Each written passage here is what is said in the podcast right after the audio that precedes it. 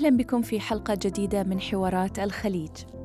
للمشهد الإماراتي الذي نعيشه تجليات مختلفة وحصاد عبر عقود من العمل الجاد الرامي إلى الاهتمام بالكاتب الإماراتي ودعم التجربة الفكرية والثقافية في الساحة المحلية، إضافة إلى تخصيص مساحات أكبر للنشر والتدريب والاحتفاء بالبعد العالمي في رحلة الأدب الإماراتي. هل تزدهر شجرة الكاتب الإماراتي حقاً؟ وما الذي أنتجه حتى الآن؟ هل تغيرت الرسالة بحلول المتغيرات الاقتصادية والاجتماعية؟ ولو توقفنا عند الأدب السياسي بالتحديد، هل نقدر نضع يدنا على بدايات حقيقية فيه؟ ومن هو الذي يمثل هذا المسار؟ نتوقف في حواراتنا اليوم مع ضيفي الروائي الإماراتي الدكتور حمد الحمادي وحلقة بعنوان الأدب الإماراتي السياسي ماذا بعد؟ مرحبا بك دكتور. مرحبا.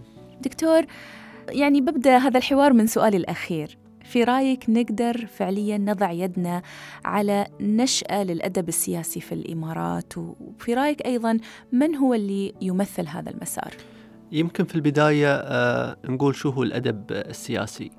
آه الأدب السياسي هو الأدب اللي يتطرق إلى القضايا السياسية الأمنية الوطنية آه في البلدان المختلفة. وهذا النوع من الأدب كان شائع آه، بشكل آه، كبير ولا زال في آه، معظم دول العالم العربي وبالأخص يعني الدول اللي كان لها يعني تشابك طويل الأمد مع الاستعمار. فلا نجد يعني روايات من المغرب العربي من شمال أفريقيا من مصر من العراق لا تخلو لا نجد روايات تخلو من التطرق إلى فترة الاستعمار فترة التحزبات أو الأحزاب السياسية الموجودة في آه، بعض البلدان في أوقات تاريخية معينة. في دولة الإمارات يمكن الوضع مختلف آه، نوعا ما. آه، لدينا يمكن خلال الفترات الأخيرة بعض القضايا الوطنية التي تستحق أن توثق في في الأدب. يعني قضايا مختلفة تم التطرق إليها في وسائل الإعلام المختلفة تم التطرق إليها في آه، البرامج التوثيقية في الكتب التوثيقية. لكن آه، كان الأدب مبتعد نوعا ما مع أن الأدب قادر على خلاف الأمور الرسمية التوثيقية قادر على الوصول إلى فئات آه، المجتمع المختلفة. فبالتالي الأدب السياسي في دولة الإمارات هو ذلك الذي يتطرق إلى قضايانا الأمنية السياسية آه، الوطنية. آه، نشأته يمكن آه، الأدب الإماراتي بشكل عام حديث مقارنة بالأدب العربي. في الآونة الأخيرة زاد عدد الكتاب بشكل كبير مقارنة مع كتاب يعدون على أصابع اليد إذا تكلمنا عن مثلا 20 سنة مضت أو 15 سنة مضت. حاليا أصبحت آه، مهنة الكتابة أو هواية الكتابة منتشرة ورائجة بشكل أكبر والأدب الإماراتي توسع في مجالات مختلفة من بينها الأدب السياسي. آه، شخصيا أنا فضلت أني أتجه إلى هذا المجال بالتطرق إلى باختيار قضايا وطنية في كل رواية. قضايا تمس السياسة تمس الأمن آه، تمس الحس الوطني ودمجها في قالب اجتماعي أو في قصة نعم. اجتماعية في من خلال الروايات. طبعا هذا الشيء لا ينفي أن يعني قبل 20 سنة 30 سنة 40 أو أكثر كانت هناك أمور يعني تمثل منعطفات بالنسبة للمجتمع الإماراتي ولتاريخ المنطقة عموما. وأبناء الإمارات بشكل خاص. يعني أيضا كانت لهم آه، يعني خلينا نقول مثل تقارب مع قضايا وطنية خاصة إذا كنا نتكلم عن مثلا آه، دول الجوار أو أمور ثانية. آه، اليوم مثل ما أنت تفضلت قلت أن حتى حرفة الكتابة نفسها صار لها قواعدها وأسسها وصار في أيضا انتشار في حرفة الكتابة ومن يمتهن هذه الحرفة أو هذه المهنة. طيب الآن في خلال هالعشرين سنة الأخيرة شو هي المحركات أو الأشياء اللي خلينا نقول يعني منحتنا هذا النوع من التركيز في مجال الأدب السياسي بالنسبة للإمارات. أه بداية أعتقد انتشار دور النشر بشكل كبير أه في الإمارات مقارنة بيمكن صفر دار نشر قبل أه عقدين من الزمن. ساهم هذا الأمر في زيادة عدد الكتاب. وزيادة عدد الكتاب آه، دائما أنا أقول أن الكتابة مثل مثل التجارة كل حد يدور مجال يعني مميز أو بضاعة أدبية مميزة يتم آه، الترويج لها.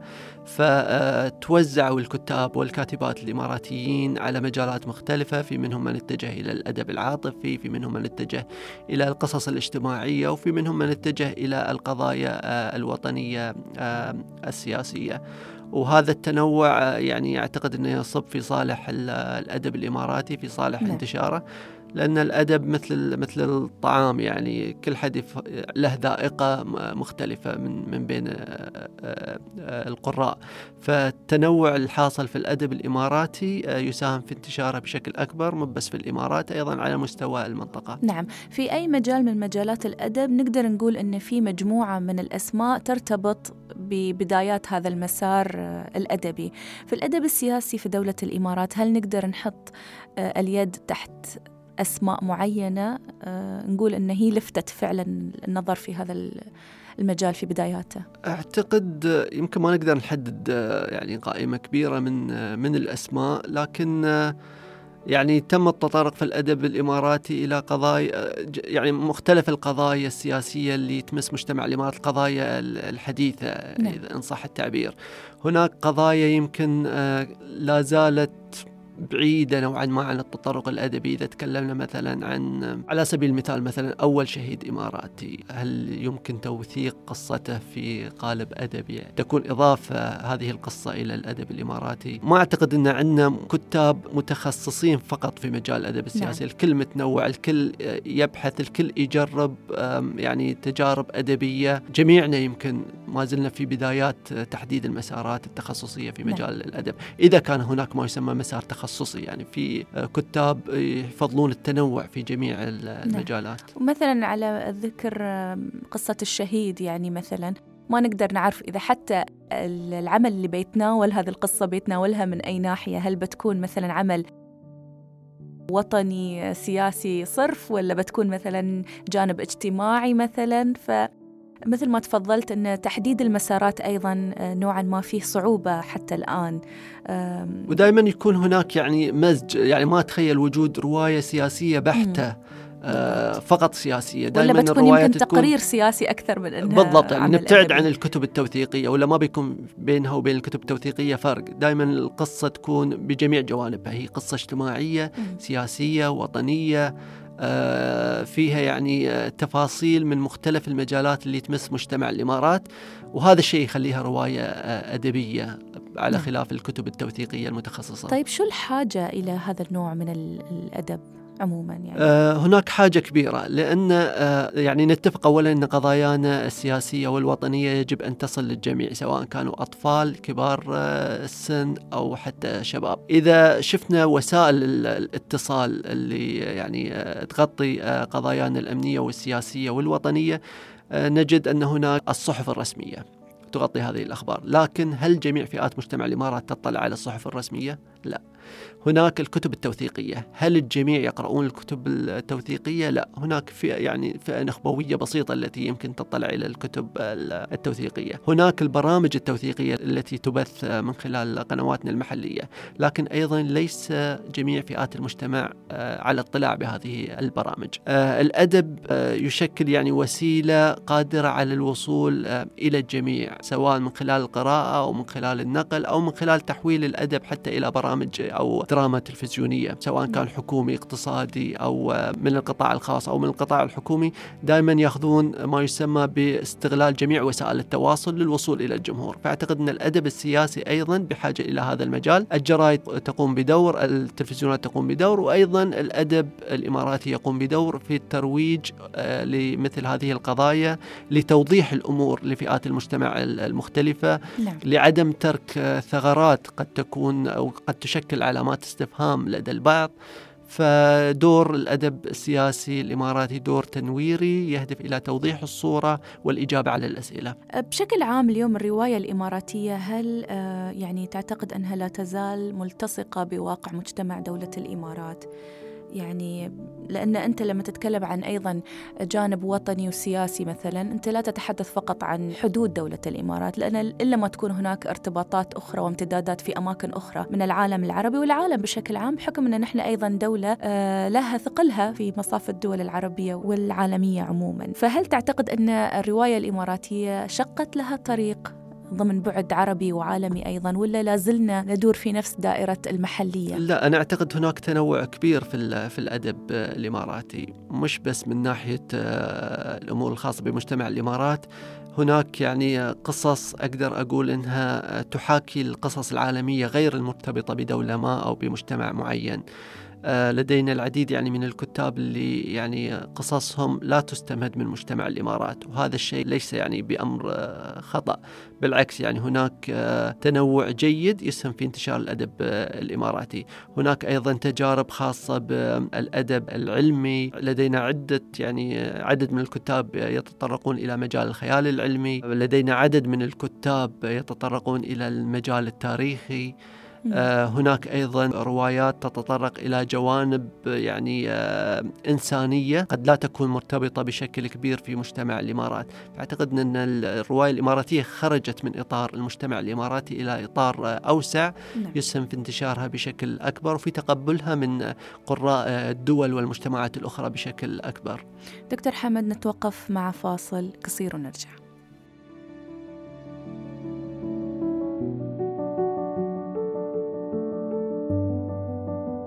عودة إليكم مستمعينا في حوارات الخليج وهذه الحلقة بعنوان الأدب الإماراتي السياسي ماذا بعد؟ مع ضيفي الروائي الإماراتي الدكتور حمد الحمادي. دكتور حمد أود أن أتوقف عند أيضا تجربتك الشخصية. حضرتك قدمت يعني عدد من الأعمال الروائية لتمس الجانب الوطني والجانب السياسي. أود أن أتوقف عند طريقتك في الكتابة. يعني وقفتك مع الحدث الحقيقي في بناء العمل الروائي اختيارك للشخصيات أسلوب البحث نفسه تحديات في بناء شخصيات ما بين الواقع وبين الخيال أيضا ككاتب. نعم يمكن الكتابة الأدبية أعتقد أنها مثل أي مشروع آه، طريقتها تختلف من كاتب إلى آخر أجواءها تختلف من كاتب آه، إلى آخر. كل كاتب له طريقته المختلفة. على سبيل المثال في كتاب يبدأون في الكتابة والاسترسال في الكتابة بدون تحديد آه، النهاية يتركون المجال للأحداث. في كتاب آه، لا يضعون البداية والنهاية والاسترسال يكون فيما بين البداية والنهاية. أنا من هذا النوع أفضل أني ما أبدأ رواية أو عمل أدبي بدون ما أكون عارف النهاية. قد تتغير أثناء الكتابة لكن على الأقل تكون عندي صورة مبدئية لنهاية هذه الرواية. آه، بالنسبة لالتصاق الرواية بالعالم الحقيقي أو الأحداث الحقيقية آه، هذا عبارة عن ذوق شخصي. أنا يعني شخصيا أميل لقراءة كتب التي يعني تتناول أحداث حقيقية. أميل لمشاهدة الأفلام والمسلسلات التي تتطرق إلى أحداث حقيقية. عشقي الأساسي أن أرى مسلسل تكتب في نهايته أو بدايته بناء على أحداث حقيقية. أحس أن هذا الأمر يربط المشاهد ويربط القارئ بشكل أكبر آه، بعيدا عن الخيال الذي قد يجود به آه، الكاتب. لهذا يعني رواياتي جميعها حاولت أني أبنيها على أحداث حقيقية. هذا الأمر صعب نوعا ما بحكم أن الخيال ما يكون له الكلمة الأولى في هذا العمل. يعني دائما هناك أحداث ما نبغي نغيرها ما نبغي نغير من خارطة الأحداث الحقيقية اللي صارت. دائما أبدأ بالقراءة المكثفة عن الموضوع اللي حاب أني أتناوله أو القضية اللي حاب أني أتناولها. أحدد بعض الشخصيات وأقرر هل راح تكون شخصيات ضمن الرواية أو أنه راح أستثنيها حتى لو كانت شخصيات حقيقية يمكن ما يكون لها دور كبير يفيد الرواية. آه، أحدد أيضا هل أنا بحاجة إلى شخصيات آه، آه، يعني جديدة غير حقيقية تضاف إلى العمل. الأدبي لإكمال القصة بحكم أن القصص الحقيقية ليست قصص أدبية ليست قصص تشويقية. قد تكون قصص عادية جدا لكن تقديمها إلى القارئ يحتاج إلى نوع من الجذب يحتاج إلى نوع من التشويق وهذا الأمر يخلينا نضيف بعض الأحداث نضيف بعض الشخصيات ونحذف بعض الشخصيات يمكن الحقيقية اللي ما يكون لها دور أساسي. هناك يعني أسلوب آخر أيضا أتبعه أحيانا هو دمج الشخصيات. مثلا إحدى القصص اللي تناولتها في رواية ريتاج تتناول أكثر من 90 شخص في قضية معينة آه، ومن الصعب جدا أطرح 90 شخصية في رواية واحدة. فقررت أخذ مفهوم الدمج بين الشخصيات يعني تكون شخصية واحدة في الرواية لكن أحداثها ومواقفها تعبر عن عشر شخصيات موجودة. يمكن هذه الشخصيات كان لها موقف ولا موقفين فلا يستدعي ظهورها كشخصية أساسية لكن موضوع الدمج آه، يخلينا نحصل على شخصية لديها الكثير من المواقف لديها الكثير من الأحداث نعم. اللي ممكن تفيد العمل آه، الروائي دائما يعني أحاول أن آه، يعني ما أبتعد كثيرا عن المسار الحقيقي لكن أضيف له بعض الأمور اللي تستحق تحويله من حدث حقيقي إلى آه، يعني رواية آه، أدبية نعم. قادر إن القارئ تلهمه أو انه يدخل في تفاصيلها بشكل أكبر. طيب دكتور الآن يعني اختيارك لشخصيات من واقع حقيقي حدث كان له دور كبير آه، مثل يعني مفصل في في قضية وطنية في الدولة. وضعت هذه الشخصية في إطار أدبي وثم وضعت الشخصية هذه في إطار أيضا درامي عبر الشاشة عبر التلفزيون. إلى أي حد تحقق الإنصاف أيضا لهؤلاء الشخصيات آه، اللي ظهرت بهذه الصورة وبتلك أيضا؟ هل ينظر الكاتب عندما يتناول هذه الشخصيات بهذه الطريقة لهذا الموضوع؟ آه، هل له نظرة أيضا إن ما حولت هذه الشخصية إلى شخصية مرئية؟ أعتقد أن موضوع دمج الشخصيات في شخصية واحدة يجعلنا يعني قريبين جدا من الإنصاف لأن ما يعني ما نتطرق إلى شخصية معينة بسلبياتها وإيجابياتها نحن نتطرق إلى مجموعة من الأشخاص مجسدين في شخصية واحدة في الرواية أو في الدراما آه، جميع الأحداث يعني إن كانت هناك أحداث سلبية أو إيجابية في العمل الروائي أحرص دائما أن ما تكون أمور يعني تمس شخص الإنسان. نحن نتحدث عن ممارسات عن أعمال قام بها. لا نتحدث مثلا عن أمور شخصية قد لا ترتبط بهذه الشخصية فقط لكن هناك عوائل هناك يعني آباء هناك أبناء لهذه الشخصية ليس لهم ذنب. فيما حصل إن كنا نتحدث عن الجانب آه، السلبي.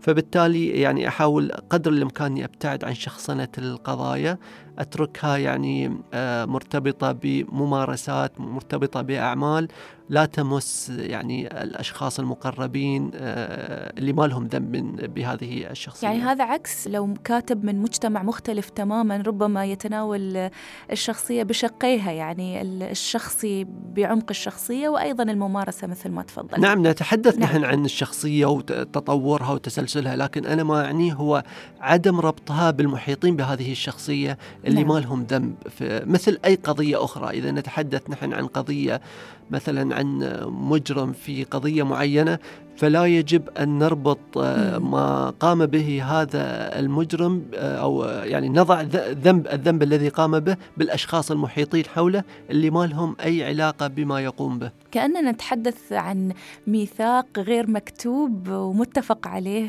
آه، موجود عند الكاتب الإماراتي وخاصة بالضبط يعني هذا هو الإنصاف أساسا مم. يعني ننصف الشخصية. هل هذا الشيء خلينا نقول أن الكاتب الإماراتي عندما يتناول القضايا في الأدب السياسي والوطني يتعامل بخصوصية مختلفة عن أي كاتب آخر ممكن يكون متخصص في هذا المجال؟ أعتقد كل حد أو كل كتاب مرتبطين بدولة معينة يهمهم جدا توضيح قضايا المجتمع. وهذا الأمر يختلف من كاتب إلى كاتب. يمكن ما نقدر نقول نعمم هذا الأمر على الكاتب الإماراتي أو الكاتب العربي أو الكاتب الخليجي. هذا الأمر أمر شخصي مرتبط بكل كاتب على على حدة هناك يعني مثلا قضايا تم طرحها عربيا يمكن نعم. أو عالميا تتعلق بالجانب السياسي أو الأمني أو الوطني حسيت أن نوعا ما فيها إساءة لأشخاص آه، لا ذنب لهم مثلا في تلك. القضية فشخصيا أحاول أني أبتعد عن هذا المجال أركز على الشخصية نفسها اللي قامت آه، بما يسمى إذا صح التعبير الذنب الذي يعني آه، تم تنفيذه أحاول إني ما أربط الأشخاص اللي ما لهم ذنب في هذا الموضوع نعم. بالقضية، لكن قد تكون هناك بعض الأحداث أو الأدوار اللي تكون لهم آه، فيها يعني مشاركة سواء من خلال الرواية أو العمل الدرامي لكن هذا الأمر لا يؤثر عليهم لا يؤثر على آه، سمعتهم مثلا لا يؤثر على حياتهم الشخصية ولا يتطرق إلى تفاصيلهم الشخصية نحن نتطرق إلى تفاصيل القضية نعم. بعيدا عن الأمور الشخصية التي قد لا تضيف أصلا إلى المسار الأدبي أو الدرامي للعمل. نقدر يعني من هذا المنطلق نتحدث عن الرسالة اللي يحملها الأدب السياسي في دولة الإمارات، هو نابع من هذا المجتمع ومن قضاياها المختلفة، هل نستطيع أن نقول أيضا انه يمكن أن يساهم في تشكيل هوية مجتمع كامل، جيل قادم سوف يطلع على هذه الأعمال سواء كانت مكتوبة أو تم تحويلها إلى دراما أو السينما بالضبط. مثلاً. يعني هي في النهاية النهاية الأدب السياسي آه، له رسالة وطنية. مع العلم أن هناك بعض النقاد أو بعض الكتاب على خلاف في هذا الموضوع. يعني هناك آه، بعض النقاد مثلا قرأت لهم يقولون أن الأدب ليس من دوره إيصال رسائل. الأدب هو يعني قصة هدفها إيصال بعض الأحداث هدفها يمكن هدفها يكون التعبير نعم. إيه، هدفها التعبير عن المجتمع بدون مو بشرط أنه نصل بالنسبة برسالة. لك أنت دكتور أنا أعتقد أن آه، قد يكون كلامهم صحيح لكن وجود رسائل تصل إلى المجتمع من خلال الأدب هذا الأمر لا يعني لا يحول المادة من أدب إلى لا إلى لا أدب أو مجال بعيد عن الأدب الكتابي. آه، لا ضير أن العمل الأدبي تكون فيه رسالة. أنا بالنسبة لي أفضل هذا يعني هذا المجال أفضل أن تكون هناك رسائل تصل آه، إلى قد تصل إلى الأجيال القادمة. وهنا نتطرق أيضا إلى موضوع أن الكتاب أو الرواية هي الوسيلة الباقية. آه، ليست دراما ليست البرامج الوثائقية ليست الأخبار التي تنشرها الصحف. هذه كلها أمور وقتية تنتهي. آه، لكن الكتب هي الباقية. وإذا يعني نبحث عن أدلة عن هذا الموضوع نشوف الروايات أو الكتب اللي كتبت من 30 40 50 100 سنة هي الباقية. لكن نعم. آه، فلنبحث عن مثلا مسلسلات أو نبحث عن أفلام. صورت من 30 سنة غالبا الأجيال الحالية لن تتطلع إلى إلى هذه المخرجات. فبالتالي الكتاب هو الباقي. هذا الشيء يخليني أسألك دكتور إلى أي مدى واقع القراءة واتجاهات الجيل الجديد في دولة الإمارات اليوم يأثر على خيار الكاتب آه، الإماراتي؟ وخاصة أنه الآن القارئ الجديد يقرأ إلكترونيا أو يبحث عن رؤوس أقلام له طريقة مختلفة يعني حتى في التعاطي مع المادة المعرفية. في البداية نتفق يعني آه، في الإمارات في الخليج آه، صار هناك حراك قرائي كبير مقارنة بفترة إذا بنسميها فترة الجفاف القرائي خلال السنوات السابقة. يمكن آه، السبب الأساسي في هذا الأمر آه، التوجه الحكومي. فمثلا في دولة الإمارات كان هناك عام 2016 عام القراءة آه، ظهرت العديد من المبادرات لدينا بشكل سنوي شهر القراءة. فهناك توجه حكومي لدعم هذا المجال. انتشار دور النشر أيضا ساهم بشكل كبير في تعزيز القراءة. فالقراءة صارت يعني ممارسة منتشرة بشكل أكبر عن ما سبق. آه، أيضا آه، مثل ما ذكرتي موضوع توجه القراء الجدد إلى الاختصار إلى البحث عن الأمور السريعة. هذا توجه عالمي مش بس في القراءة في جميع الأمور الحياتية. الكل يبحث عن السرعة الكل ما له وقت مع أن نفس ال 24 ساعة اللي نقضيها حاليا هي ذاتها قبل مم. سنوات أعتقد هذا الأمر يمكن أثر على الكتاب آه، بحيث أن كل كاتب يبغي رسالته وعمله يوصل للقارئ صارت هناك بعض الروايات القصيرة وهو يعني مصطلح دارج صار حتى في الأدب العالمي مو بشرط أن الرواية تكون 600 صفحة حتى تكون يعني رواية جيدة هناك يعني ما بنقول اختزال في الأحداث لكن اختزال في الكلمات بدون التأثير على المعنى بدون التأثير على يعني مسار الرواية أو تتبع الكتاب. دكتور أنت هذا الأسلوب أيضا أو أنا أفضل هذا الأسلوب نعم. يعني هناك نوعا ما شيء من النفور آه ناحية الكتب الكبيرة والروايات الطويلة. مو بكل قارئ يستطيع أن يقرأ رواية طويلة. أيضا مو بكل قارئ لديه القدرة على التمسك وتذكر الأحداث. إذا قلنا أن الروايات الطويلة تقرأ على مدى أسابيع على مدى فترات متقطعة فهذا الأمر يمكن يشتت بعض القراء.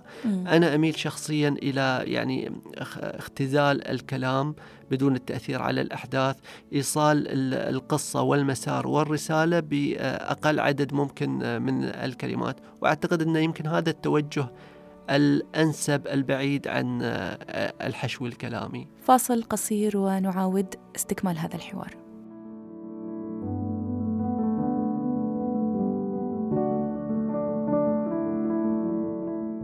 نرحب بكم مرة أخرى في حوارات الخليج ومع ضيفي الدكتور حمد الحمادي الروائي الإماراتي. دكتور حمد اليوم يعني في أكثر من مرة أثناء الحديث يعني تطرقت إلى مسألة أن الإعلام وجود أو تحويل الأدب آه، إلى رسالة تصل إلى الجمهور إلى القراء على اختلاف فئاتهم اهتماماتهم توجهاتهم حتى. لكن لو أردنا أن نركز على حضور الأدب الإماراتي في حياتنا اليومية كطلبة مدارس كإعلاميين كأشخاص مشتغلين في الدراما أو حتى كأشخاص متواجدين في التواصل الاجتماعي إلى أي مدى يحضر الأدب الإماراتي ويؤثر؟ آه بشكل كبير هذا ما أعتقده آه فمثلا في وسائل التواصل الاجتماعي أولا نحن ككتاب استفدنا كثيرا من وسائل التواصل الاجتماعي في الترويج آه أيضا استفدنا من الحصول على انطباع القارئ عن هذه الأعمال بما يشكل يعني دروس مستفادة تخلينا نتطور نتلافى أخطائنا في المحاولات الأولى آه، نطمح إلى يعني أعمال أفضل من آه، السابقة. أيضا إعلاميا يعني كان هناك آه، ولا زال توجه إلى وجود نوع من النقد الأدبي للأعمال الإماراتية. ولو أن يعني هناك تحفظ نوعا ما على أمور النقديه في الصحف تكون أمور دعائية أكثر من إنها م. نقدية إلا إذا كتبت من قبل آه، ناقد حقيقي وليس صحفي يعني يهوى المجال آه، الثقافي. أيضا آه، صناع الدراما في القنوات التلفزيونية أعتقد إنه يعني مؤخرا آه، تم يعني الاهتمام بشكل أكبر في الأدب آه، الإماراتي البحث عن قصص قابلة للتحول إلى أعمال درامية. في المناهج الدراسية يمكن توجه وزارة التربية والتعليم خلال السنوات الماضية أن الأدب الإماراتي يكون له حضور أيضا في المناهج وهذا أمر يعني رأيناه في بعض المراحل. على عكس السنوات القديمة السابقة لما كان الأدب العربي هو الأساس في مناهجنا الدراسية. آه، فهذا الأمر يعني شكل انتشار آه، واسع للأدب الإماراتي في دولة الإمارات، وضع نقطة ضوء عليه من قبل اللي ما كانوا يمكن مهتمين في في هذا المجال وساهم بانتشاره بشكل أكبر. جميل. هل تعتقد أنه ولفترة طويلة ربما يعني ساهم الكاتب الإماراتي والكتاب بشكل عام والكاتبات ربما في تعزيز صورة نمطية معينة عن مجتمع الإمارات؟ هل آه، ترى آه، أن هناك يعني هموم جديدة يجب أن تشغل اهتمام أو حيز من اهتمام الكاتب الإماراتي. أعتقد هناك تميز يعني إذا كان آه، خليني أنتقد هذا الموضوع يعني نوعا ما. أعتقد أن في كتاب وكاتبات يعني آه، وضعوا صورة جميلة وحقيقية لمجتمع الإمارات. وعلى النقيض مثل ما يحدث في أي دولة أخرى هناك يعني بعض الأعمال الأدبية التي أرى من منظوري الشخصي أنها يعني لم تكن جيدة آه، لم تكن صورة مجتمع الإمارات جيدة فيها. حتى إذا كنا نتحدث عن يعني أحداث حقيقية أو قضايا موجودة هناك آه، فرق بين ترويج قصة قد تكون حصلت لشخص أو شخصين وتعميمها ادبيا آه، حتى يظن القارئ من خارج الإمارات أنها ظاهرة انها يعني ظاهرة في دولة الإمارات. هل يعود ذلك أو يعني يرتبط الأمر بمثلا آه، صغر تجربة الكتاب وخاصة ان نرى اليوم أن يعني المساحة مفتوحة أمام كتابنا الشباب أيضا وحتى تحت سن الشباب اليوم تلقاهم أيضا ينشرون ما يسمونه بين قوسين أعمال ولا قصص أو روايات. يمكن يعني الانتشار آه، بشكل أكبر عدم وجود آه، معايير تحدد من هو الكاتب الحقيقي أو ما هي الأعمال الأدبية الحقيقية. يمكن يكون أيضا آه، دور ملقى على عاتق دور النشر ومستويات دور النشر تختلف توجهاتها تختلف. هناك دور نشر تبحث عن الإثارة وعن الربح المادي فبالتالي تتيح إلى مثل هذه الأعمال الانتشار بشكل أكبر. صار التركيز على العنوان أكثر يمكن من المحتوى العنوان المثير للجدل العنوان اللي يعتقدون أنه قادر على تسويق نفسه بنفسه. أعتقد أن نحن بحاجة إلى يمكن نوع من الميثاق بين دور النشر لأن هي المتحكمة في هذا المجال الجهات الرسمية تعطي التصاريح الطباعة تعطي يعني الموافقات لكنها غير مسؤولة عن يعني مستوى هذه الأعمال آه، دور النشر هي اللي تلعب الدور الأكبر في هذا المجال وهي المسؤولة عن ما يحدث حاليا في آه، حركة النشر هل أستطيع الأدبية. دكتور أن أقول أن أنت يعني ترى أن من يضع أو من يجب أن يضع المعايير هي دور النشر؟ نعم لأن هي اللي نعم. هي اللي تقرر إذا يعني نشوف الكتب التي آه، أثارت جدل نوعا ما في الآونة الأخيرة أو أن بعض أفراد المجتمع شافوا أنها يمكن تكون تعطي صورة سلبية عن مجتمع الإمارات نجد أن البعد الأساسي خلفها هو بعد تسويقي بهدف الانتشار بهدف تحقيق الأرباح وأعتقد أنه يمكن صارت ظاهرة في مجتمع الإمارات الأدبي أن مع كل معرض كتاب لابد أن يكون هناك كتاب مثير للجدل لكن الجيد في الموضوع الموضوع أن إثارة الجدل في مثل هذه الأمور هي أمور وقتية. آه، لا نكاد نسمع عن كتب استمرت أو كتب خالدة. آه، كانت مبنية على عنوان مشوق ومحتوى سيء. البقاء دائما للأقوى للأصح ولو كان الانتشار بطيء نوعا ما. لكن مع مرور الوقت مع مرور السنوات آه، نجد أن الكتب السريعة الكتب اللي يعني كانت مبنية على أمور تمس مجتمع الإمارات بشكل يمكن غير جيد اختفت آه، أو إن الكتاب اللي يكتبونها ما كانوا كتاب إن صح التعبير كتاب غير آه، يعني حقيقيين أو غير متمرسين في آه، حرفة الكتابة. دكتور ككاتب قدم سلسلة من الأعمال اللي تندرج تحت مظلة الأدب السياسي والوطني، ما هي معاييرك اللي أنت تنظر إليها يعني من وجهة نظرك ككاتب بالنسبة للأدب الجيد وخلنا نقول الأدب السياسي الجيد؟ الأدب السياسي الجيد هو الأدب اللي آه، قادر على إيصال صورة حقيقية لما حدث في الواقع إلى معظم فئات آه، المجتمع. آه، هو الأدب الذي يعني يستطيع أن يوضح لأفراد المجتمع غير المطلعين على وسائل التواصل الأخرى وسائل الاتصال من صحف وتلفزيون يوضح لهم حقيقة ما جرى هو الأدب يمكن اللي يعني مو بشرط إنه يتناول جميع القضايا، هناك قضايا سياسية وطنية أعتقد إن من غير المناسب أن نتطرق إليها لانها قضايا يمكن تكون يا إما إنها انتهت أو قضايا تشكل يعني أمر صغير جدا يعني أو لا تأثير تعتبر صغير مادة خصبة. جدا هي آه نعم. فهل أنا أريد أن أتطرق إليها لموضوع الإثارة أو لموضوع إعادة إحياء هذه القضايا يمكن هذا أمر راجع للكاتب نفسه. فأعتقد إن كل كاتب له معاييره له ماذا عن اللغة آه، دكتور؟ آه اللغة لغة عصرية لغة يعني آه اللغة أيضا أعتبرها ذوق شخصي يعني حسب قراءة الكاتب حسب ذوقه الشخصي.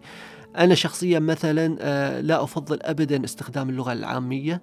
في الأعمال الأدبية التي أكتبها. لكن لا أرى أن استخدام اللغة العامية أمر يعني سيء. بالعكس حسب طبيعة القصة حسب الجمهور الموجه لهذا العمل يمكن أن تكون هناك أعمال جميلة جدا تستخدم اللغة العامية مثل ما يحصل في الأدب العربي نعم. بشكل بشكل عام. لكن أنا أرتاح شخصيا للغة يعني العربية الفصيحة بحكم أن أضع في عين الاعتبار القراء من ثقافات أخرى اللي قد آه، لا يستسيغون يمكن المفردات المحلية أو تكون صعبة آه، صعبة عليهم.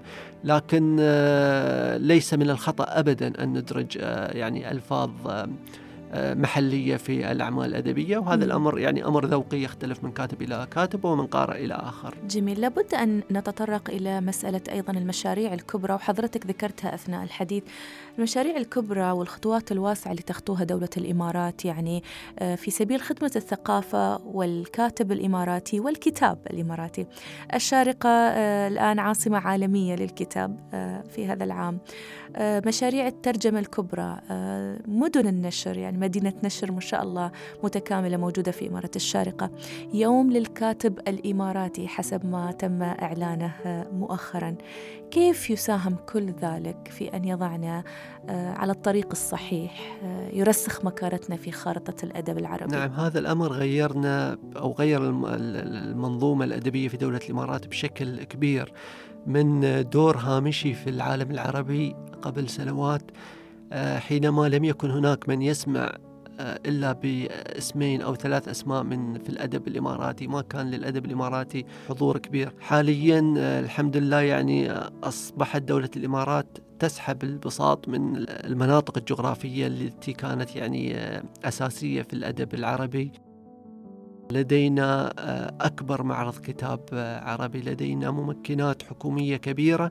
هذه الأمور كلها تسهم في تسهيل حياة الكتاب في تسهيل مهمتهم في دفعهم إلى يعني التركيز على الكتابة بدلا من التركيز على الأمور السابقة. يعني إذا أذكر أن قبل سنوات كان هناك كتاب يكتبون المادة يتجهون إلى المطبعة لطباعتها يقومون بدور الموزع يقومون بجميع أدوار عملية النشر اللي حاليا يعني تتكفل بها جهات أخرى آه، مما يجعل الكاتب يركز على عمله وبالتالي على جودة أعماله وبالتالي على مستوى الأدب الإماراتي اللي يعني جودته بدأت ترتقي آه، من فترة إلى أخرى. دكتور حمد أخيرا يعني أود أن أسألك ما هي الهموم اللي تشغل الكاتب الدكتور حمد الحمادي حاليا ويفكر بها؟ آه، كشخص يكتب أيضا في مسار الأدب السياسي في الإمارات. يا ترى ماذا بعد؟ أكثر عن سؤال سألتك الآن. ولذلك خلنا ناخذ بسؤال سؤال. آه، أول سؤال أود أن أطرحه في نهاية هذا الحوار هو ماذا بعد؟ في آه، في مسألة الأدب السياسي. آه، هل تعتقد أن ستكتب لها الاستمرارية؟ هل هناك المزيد من القضايا اللي يمكن أن يتم تناولها عبر هذا المسار؟ أعتقد نحن حاليا في عصر سريع جدا. هناك الكثير من الأحداث التي تحدث. هناك الكثير من القضايا التي يعني تستحق أن يتطرق إليها أدبيا. فأعتقد أن المسار موجود. أنا بالنسبة لي لو لم أجد قضية يعني آه، سياسية أتطرق إليها فستتوقف يعني عن آه، الكتابة إلى أن تأتي القضية التي تستحق أن تطرح آه، أدبيا أو التي تحتاج أن تطرح أدبيا إن صح التعبير. لا أمانع أبدا بأني أتطرق إلى يعني مجالات أخرى من الأدب ما أركز فقط على الأدب السياسي لأن في النهاية هل هناك رسالة أريد إيصالها أم لا؟ هل هناك قضية أريد أو تحتاج إلى أن تنشر أدبيا أم لا فهذه الأمور يعني كلها تحدد المسار لكن بشكل عام هل تعتقد أن الأدب السياسي آه، ضمن منظومة الأدب الإماراتي قادر على الاستمرار؟ أعتقد جدا قادر على الاستمرار وأيضا قادر على البقاء سواء الأعمال يعني التي مرت عليها سنوات تبقى للأجيال القادمة لتوضيح ما حصل في دولة الإمارات قبل سنوات. وأيضا يعني مثل ما قلت لنا نحن نعيش في حراك سريع جدا يحتاج إلى أن يدعم هذا الحراك بالأدب السياسي. أخيرا ما الذي يشغل بال الدكتور حمد الحمادي لجهة الكتابة في هذه الأيام؟ أبحث أقرأ أبحث عن قضايا معينة أبحث عن مسارات قد أتجه إليها يعني فخلال الفترة الحالية هذا ما أقوم به بالضبط القراءة والبحث ويمكن الاستفادة أكثر من وسائل التواصل الاجتماعي في معرفة توجهات فئات مجتمع الإمارات. أفكارهم انطباعاتهم طريقة تفكيرهم في تناول القضايا المختلفة. فهذا الأمر يخليني يعني آه، أبني شخصيات أو أحدد مسارات الشخصيات اللي راح أتطرق لها في الأعمال الأدبية. بمعنى أنت دائما وكما عودتنا تتعامل مع أي عمل جديد كمشروع متكامل. يتطلب الكثير من البحث والاجتهاد حوله وأيضا التمحيص في كثير من التفاصيل آه، في داخل هذا المشروع. نعم. وهو ليس فقط مجرد كتابة لرغبة في الكتابة. صحيح. نعم. شكرا لك الروائي الإماراتي الدكتور حمد الحمادي. كنت معنا في هذه الحلقة من حوارات الخليج وإلى لقاء آخر مع مستمعينا في حوارات جديدة. شكرا.